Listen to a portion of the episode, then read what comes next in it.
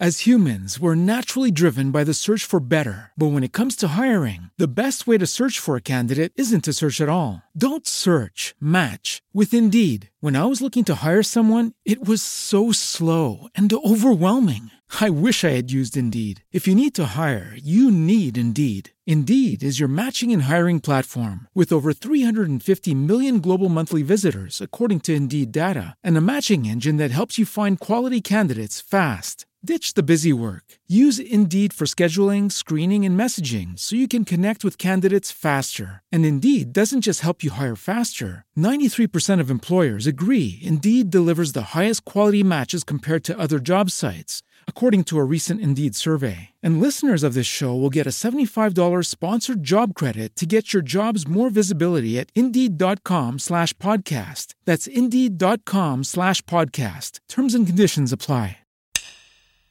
Con Gusto Gourmet Institute presenta Con Gusto in pillole.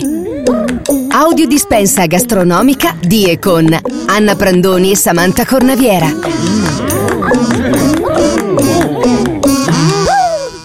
Primo capitolo. Il cioccolato. Il cioccolato è un alimento composto da cacao e zucchero, a cui possono essere aggiunti burro di cacao, latte, miele, sostanze aromatiche o frutta secca. Si presenta in tavolette, in gocce, in grossi blocchi. È il re indiscusso della pasticceria e sotto forma di cacao, fave o impurezza è protagonista di praline, monoporzioni, torte e dessert. È amato e apprezzato a ogni latitudine e da ogni popolazione e ha un ruolo di primaria importanza in ogni settore della pasticceria. Ha un campionato del mondo dedicato e un pasticcere non può dirsi completo se non padroneggia la tecnica per utilizzarlo al meglio. Il professionista che lavora il cioccolato è il cioccolatiere, un artigiano che lo plasma padroneggiando il temperaggio e la scultura. Per noi non professionisti, per noi semplici massaie, il cioccolato rimane la risposta giusta a qualsiasi domanda, esistenziale e non, che ci poniamo ogni giorno. È un favoloso antistress e antidepressivo, uno dei migliori.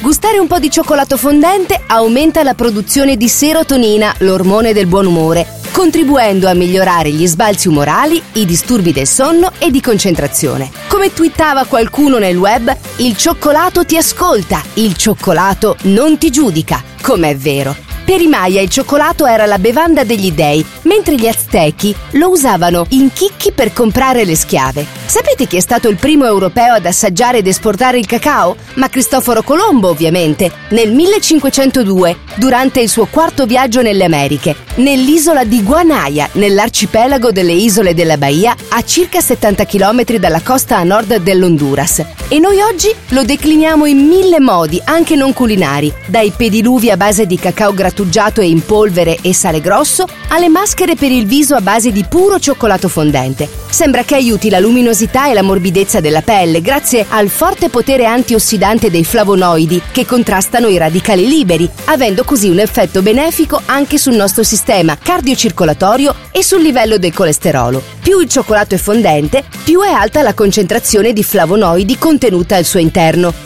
In una barretta di 100 g di extra fondente troviamo circa 50-60 microgrammi di antiossidanti e 542 calorie. Sarà, però io preferisco ancora mangiarlo piuttosto che spalmarmelo sul corpo, anche perché sembra che non faccia venire i brufoli come si è sempre sostenuto. Anzi, è il dolce più sano perché completamente vegetale e contiene alcune vitamine del gruppo B e diversi sali minerali utili al nostro organismo. E non per sembrare una femminista incallita, eh, ma così rendo anche onore al sacrificio delle schiave azteche, eh. Come l'acqua per il cioccolato è un film del 1992 tratto dal libro della scrittrice messicana Laura Esquivel ed è una metafora perfetta da tenere sempre bene in mente. Se l'acqua tocca il cioccolato, lo rovina irrimediabilmente, così come l'amore struggente tiene lontani due amanti che non sono destinati a stare insieme. Il titolo, Como agua para cioccolate, si riferisce a una persona in preda alla passione, che è bollente come l'acqua per fare la cioccolata calda in tazza. Sì, ma si dice cioccolato o cioccolata? Allora, Chiariamo, il termine cioccolata viene utilizzato come sinonimo di cioccolato, oppure per indicare una bevanda liquida a base di polvere di semi di cacao, nell'uso occidentale contemporaneo, invariabilmente con l'aggiunta di zucchero. Nelle culture precolombiane, al contrario, veniva consumato in bevande salate e speziate. Perché sentiamo spesso parlare di cioccolato svizzero? Quello non è solo un modo di dire, ma in effetti l'industria svizzera del cioccolato detiene record sia in termini di fatturato, sia in termini di volume di produzione e di esportazione. Il paese vanta inoltre il più alto consumo di cioccolato pro capite al mondo, ossia 12,3 kg a persona all'anno. Tra i più forti consumatori seguono Austria e Germania, con l'Italia a metà classifica ne mangiamo circa 11 grammi a testa al giorno, per un totale medio di 4 kg all'anno a persona. Ovviamente escluse noi due che alzeremmo troppo la media.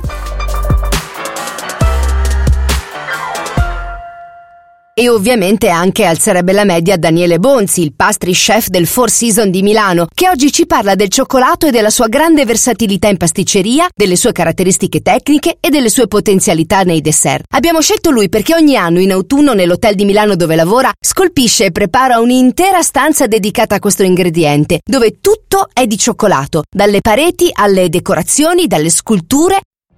What if you could have a career where the opportunities are as vast as our nation, where it's not about mission statements, but a shared mission. At U.S. Customs and Border Protection, we go beyond to protect more than borders from ship to shore, air to ground. Cities to local communities, CBP agents and officers are keeping people safe. Join U.S. Customs and Border Protection and go beyond for something far greater than yourself. Learn more at cbp.gov/careers. Ha tutte le preparazioni da assaporare. Ciao Daniele, benvenuto. Che cos'è il cioccolato? Come nasce e come viene prodotto? Ce lo racconti? Allora, partiamo con un po' di storia. Eh, il cioccolato innanzitutto è un prodotto derivato dai semi della pianta del cacao. Il cacao è una pianta molto antica, eh, coltivata addirittura da più di 3000 anni e il termine cioccolato avrebbe origine, si dice che abbia origine dal nome di una bevanda molto apprezzata dagli aztechi e il suo frutto ebbe un ruolo importante anche presso i Maya eh, che lo utilizzavano sia come alimento che come tributo, no, quanto era importante. Questi popoli gli riconoscevano infatti molte proprietà e addirittura secondo una leggenda era stato proprio il dio delle foreste a donare il frutto del cacao all'uomo. Quando Cortez sbarcò in Messico alla ricerca di oro, infatti trovò il cacao e, e lo portò in Spagna. In Spagna eh, le spezie gli aromi utilizzati dagli Aztechi e dai Maya furono poi sostituiti dalla vaniglia, dallo zucchero e dalla panna. Cortez infatti fu anche il primo a seminare piante di cacao in numerosi paesi in giro per il mondo, in particolare nelle zone dei Caraibi, eh, nell'Africa occidentale fino a Trinidad. E fu invece nel 1737 che il botanico Carl von Linné, eh, da noi conosciuto come Linneo, eh, classificò il cacao eh, nel genere Theobroma, eh, termine che appunto significa nutrimento divino. Per arrivare alla prima tavoletta dobbiamo invece aspettare fino alla metà del 1800. La pianta del cacao oggi cresce nelle fasce tropicali, quindi tra i due tropici, eh, dove si trova principalmente un clima caldo-umido e c'è una presenza di terriccio molto ricco di nutrimenti. L'albero mm, è abbastanza grande, raggiunge un'altezza di circa 8-10 metri e i frutti nascono direttamente sul tronco e hanno una dimensione di circa 15-20 cm di lunghezza per 6-12 di larghezza. Il frutto viene chiamato cabosside e all'interno si trovano fino a una quarantina di semi chiamate fave. Oggi conosciamo tante famiglie di cacao, ma quelle più utilizzate sono tre e sono molto diverse tra loro. Si chiamano criollo, forastero e trinitario. Il criollo è la varietà che ha subito meno modifiche di tutti nel corso dei secoli e presenta dei semi bianchi e viene considerata la varietà più pregiata del mondo, infatti non supera 3-4% della produzione mondiale. È un cacao molto aromatico, delicato e molto raffinato. Il forastero, che significa straniero appunto da forastero, forestiero, è una specie che cresce in territori diversi da quelli originali. È il cacao più coltivato al mondo perché è anche il più resistente. Eh, infatti viene utilizzato dalla grande distribuzione e rappresenta circa, ma anche più, dell'80% del mercato globale. Il Trinitario invece è un ibrido, è un ibrido dei due precedenti e combina alcune varietà aromatiche e sensoriali del criollo eh, con la forza e la poca fragilità del forastero. Ad oggi rappresenta circa il 10-15% della produzione mondiale. Come si produce invece il cacao? Allora, il frutto viene staccato a mano dalla pianta, viene aperto e i semi che ci sono all'interno vengono prelevati. Le fave vengono poi lasciate fermentare, coperte dai raggi del sole e mosse ogni giorno per evitare che si formino delle muffe. Di solito rimangono per un periodo che varia dai 3 agli 8 giorni a temperature più o meno tra i 45 e i 50 gradi. E questa fase viene effettuata di solito in loco dove proprio si trovano le piantagioni. Eh, successivamente si passa alla fase, una fase chiamata tostatura dove i semi vengono cotti sopra i 100 gradi e viene così eliminata gran parte dell'umidità. E, è proprio in questa fase che c'è lo sviluppo di aromi che caratterizzano il cioccolato, i classici profumi che riconosciamo nel cioccolato, nel cacao. Eh, le fave poi vengono pulite e vengono passate attraverso dei rulli dove ad una temperatura abbastanza alta, cioè tra i 50 e i 70 gradi, si ottiene una pasta liscia molto fluida. Questa, questo prodotto che si ottiene si chiama pasta o massa di cacao o tecnicamente liqueur, liqueur de cacao, liquore di cacao. Questo prodotto contiene essenzialmente burro di cacao tra il 45 e il 50% e il cacao. A questo punto poi si aggiungono gli altri ingredienti che vanno a formare il cioccolato vero e proprio, ad esempio per il fondente si aggiunge lo zucchero, si regola la quantità di cacao, per il cioccolato al latte ci si aggiunge il latte in polvere oltre allo zucchero, mentre il cioccolato bianco non contiene questa pasta o massa di cacao, ma è ottenuto miscelando semplicemente il burro di cacao con lo zucchero, la vaniglia e il latte in polvere, da qui la sua colorazione bianca, eh, bianca giallognola. Eh, la fase importante è quella seguente, è un'altra fase molto importante che si chiama concaggio. Il concaggio consiste nel mescolare per tempi abbastanza lunghi il cioccolato ad una temperatura controllata che lo mantiene liquido. E questo processo gli permette uh, di eh, amalgamare bene tutti gli ingredienti che ci sono all'interno e le particelle che li compongono vengono ridotte in dimensioni molto molto piccole, ok? Eh, queste dimensioni sono inferiori alla soglia di sensibilità delle nostre papille gustative della lingua, no? E nel palato. E così otteniamo quella sensazione piacevole, vellutata del cacao quando andiamo ad assaggiare. Eh, ultima nota per finire, il cioccolato è uno dei pochi prodotti alimentari a cui addirittura è stata riservata a livello europeo una normativa specifica che eh, precisa le denominazioni e tutti i requisiti. Come viene utilizzato il cioccolato in pasticceria? Come si lavora? E soprattutto, che cos'è il temperaggio? Come tutti sappiamo il cioccolato è uno degli ingredienti principe in pasticceria, molto versatile e ci permette di utilizzarlo in diverse ricette, sia sotto forma di cacao in polvere che eh, nella forma, nello stato di cioccolato vero e proprio. Come può essere utilizzato? Diciamo sotto due stati diversi, lo stato solido integrandolo in una massa montata, tipo un po' di gocce di cioccolato, scaglie di cioccolato ad esempio, o anche come elemento decorativo sopra una torta o su un dessert. E nello stato liquido da aggiungere a diversi ingredienti quando si va a creare una ricetta o, o nella fase di pre-cristallizzazione, detta anche temperaggio, per fare rivestimenti di ganache ad esempio, riempire degli stampi o creare delle decorazioni. Partiamo dalla tecnica di base, come si scioglie il cioccolato. Eh, innanzitutto il cioccolato va sciolto ad una temperatura compresa tra i 20 e i 45-55 gradi. c'è da fare una distinzione tra il cioccolato fondente che può raggiungere i 55 gradi e il cioccolato al latte e quello bianco che possono raggiungere al massimo i 45-50 gradi. Una delle texture più amate del cioccolato è sicuramente la consistenza cremosa, quella delle creme e delle ganache. Per raggiungerla ci sono diverse tecniche. Eh, tendenzialmente l'idea di base è eh, la creazione di un'emulsione del cioccolato con altri ingredienti che poi mh, mm, mantengano una volta raggiunta la temperatura ambiente una consistenza appunto cremosa. Per fare una corretta emulsione la miscela deve essere ad una temperatura superiore di 35 gradi. In questo modo siamo sicuri che il burro di cacao presente nel cioccolato sia completamente fuso. Questo perché appunto il punto di fusione del burro di cacao è di 35 gradi.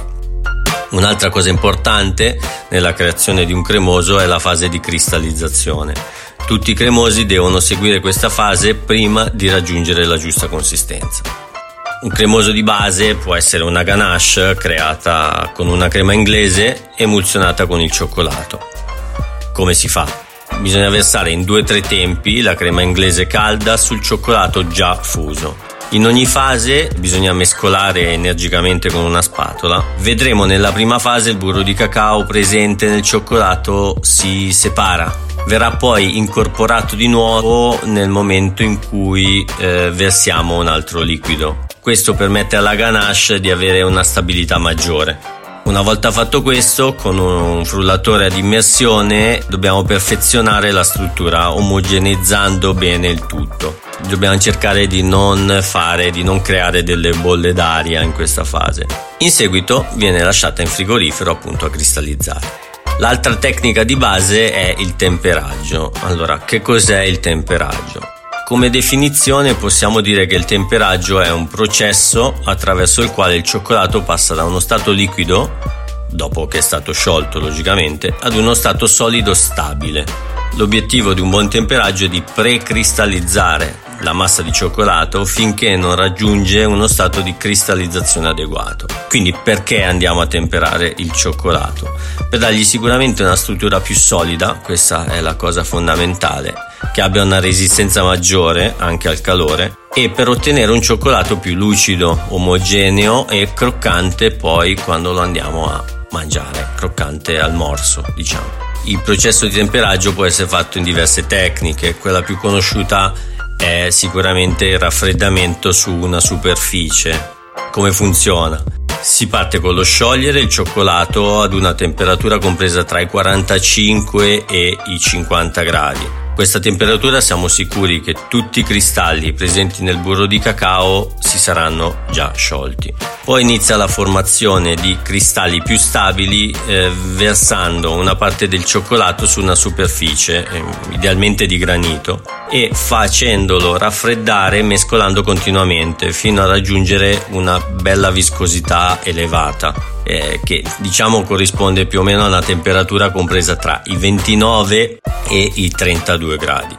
A questo punto il cioccolato è temperato e un test veloce che si può fare per verificare la corretta lavorazione è immergere un piccolo pezzo di carta da forno o la punta di un coltello nel cioccolato e lasciarlo a temperatura ambiente. Se è stata realizzata una corretta cristallizzazione eh, si vedrà il cioccolato indurire nel giro di 2-3 minuti e avrà una superficie bella liscia e brillante. Una volta temperato il cioccolato è il momento di creare poi le nostre preparazioni. Col cioccolato temperato possiamo rivestire delle ganache che abbiamo fatto precristallizzare appunto per formare dei cioccolatini, oppure foderare degli stampi, ad esempio per le uova di Pasqua o per creare delle praline stampate, creare decorazioni, fino addirittura possiamo arrivare a costruire delle pièce da esposizione che sono vere e proprie sculture a tutti gli effetti. A questo punto siamo arrivati quasi alla fine. Me la racconti una ricetta? Come ricetta andiamo a preparare una mousse al cioccolato al fior di sale. Innanzitutto gli ingredienti. Eh, 60 g di acqua, 200 g di zucchero, 135 g di uova, 160 g di tuorli, 490 g di cioccolato al 65%, 690 g di panna montata, e, e 80 g di cioccolato temperato al fior di sale.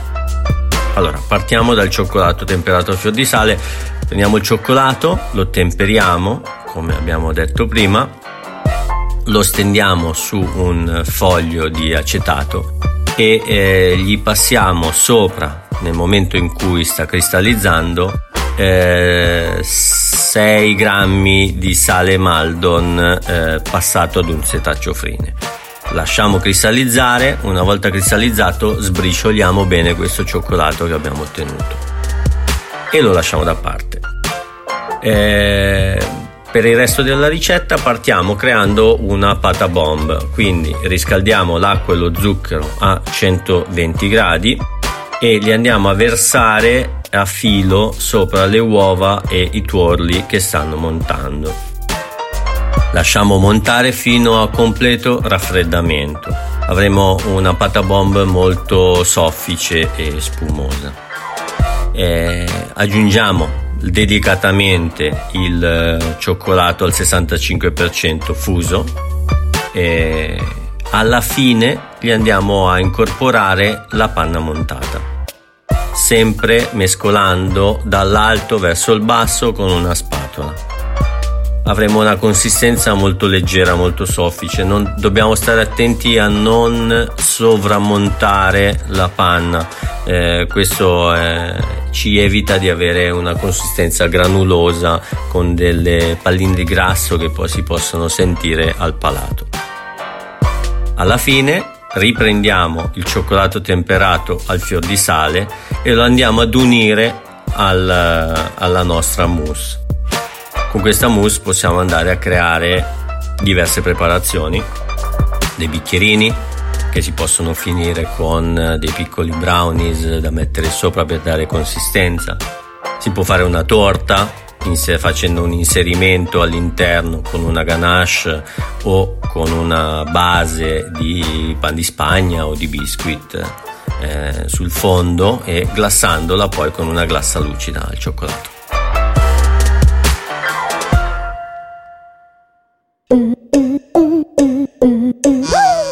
Quello che non sai del cioccolato. Chi sono i cioccolatieri più famosi nel mondo? La vera leggenda Alain Ducasse con la sua cioccolaterie. Il pluripremiato Olivier Bajar. Patrick Roger, il designer minimalista. L'artista spagnolo Enrique Rovira. Paul Klein, l'abile scultore del cioccolato. Il vero poeta della materia, Stéphane Leroux. Ma chi inventò la tavoletta di cioccolato? Si narra che nel 1819 a Coursier-sur-Vevey, sul lago di Ginevra, François-Louis Caillet mette a punto un composto morbido che gli permette di ottenere per primo un prodotto destinato a cambiare la storia del cacao, ovvero appunto la tavoletta di cioccolato. Ma la prima versione di tavoletta di cioccolato è anche accreditata a J.S. Fry e figlio quando nel 1847 mescolarono zucchero, burro di cacao con polvere di cioccolato e prepararono così la prima barretta di cioccolato. Ma il cioccolato al latte, invece, deve la sua comparsa a Henri Nestlé, ti dice niente, e al suo vicino di casa Daniel Peters, che mescolarono nel 1875 per primi latte, zucchero con il cioccolato. Ma tu lo sai dove è stato prodotto il primo cioccolatino? Ma certo che lo so. Il cioccolatino più antico del mondo, che si chiama Diablottino o Diablutin in piemontese, con cacao, vaniglia, zucchero e cognac, è stato prodotto a Torino nel 1700 il cioccolato piemontese ha origini antiche e più esattamente risale al 1560, quando Emanuele Filiberto di Savoia offrì ai cittadini torinesi una tazza di cioccolata fumante in onore dei festeggiamenti della nuova capitale ducale che da Chambéry si era trasferita a Torino. Il gesto piacque a tutti e in particolare ai nobili, molto ghiotti della bevanda. In poco tempo fu istituita la merenda reale a base di cioccolata, un modo per colmare la fame che si faceva sentire tra il pranzo e la cena. I torinesi, invece, la scoprirono molto più tardi, nel 1678, quando il monsù Gio Antonio Ari ottenne dall'allora Madama Reale Giovanna Battista la prima licenza di vendere pubblicamente la cioccolata in bevanda. Ma dove nasce il detto fare la figura del cioccolataio? Beh, una delle tante versioni sulla nascita di questo detto torinese racconta di un ricchissimo cioccolataio di Genova che si presentò nel 1828 all'inaugurazione del Teatro Carlo Felice di Genova con una carrozza molto più lussuosa di quella del re. Questa circostanza ovviamente provocò l'ilarità del popolo, che iniziò a dire che il re aveva fatto una figura da cioccolatino, quella che voi sicuramente non farete dopo aver ascoltato questo podcast. With Lucky Land slots, you can get lucky just about anywhere. This is your captain speaking. Uh, we've got clear runway and the weather's fine, but we're just going to circle up here a while and uh, get lucky. No, no, nothing like that. It's just these cash prizes add up quick. So I suggest you sit back, keep your tray table upright, and start getting lucky. Play for free at LuckyLandSlots.com. Are you feeling lucky? No purchase necessary. Void where prohibited by law. 18 plus terms and conditions apply. See website for details.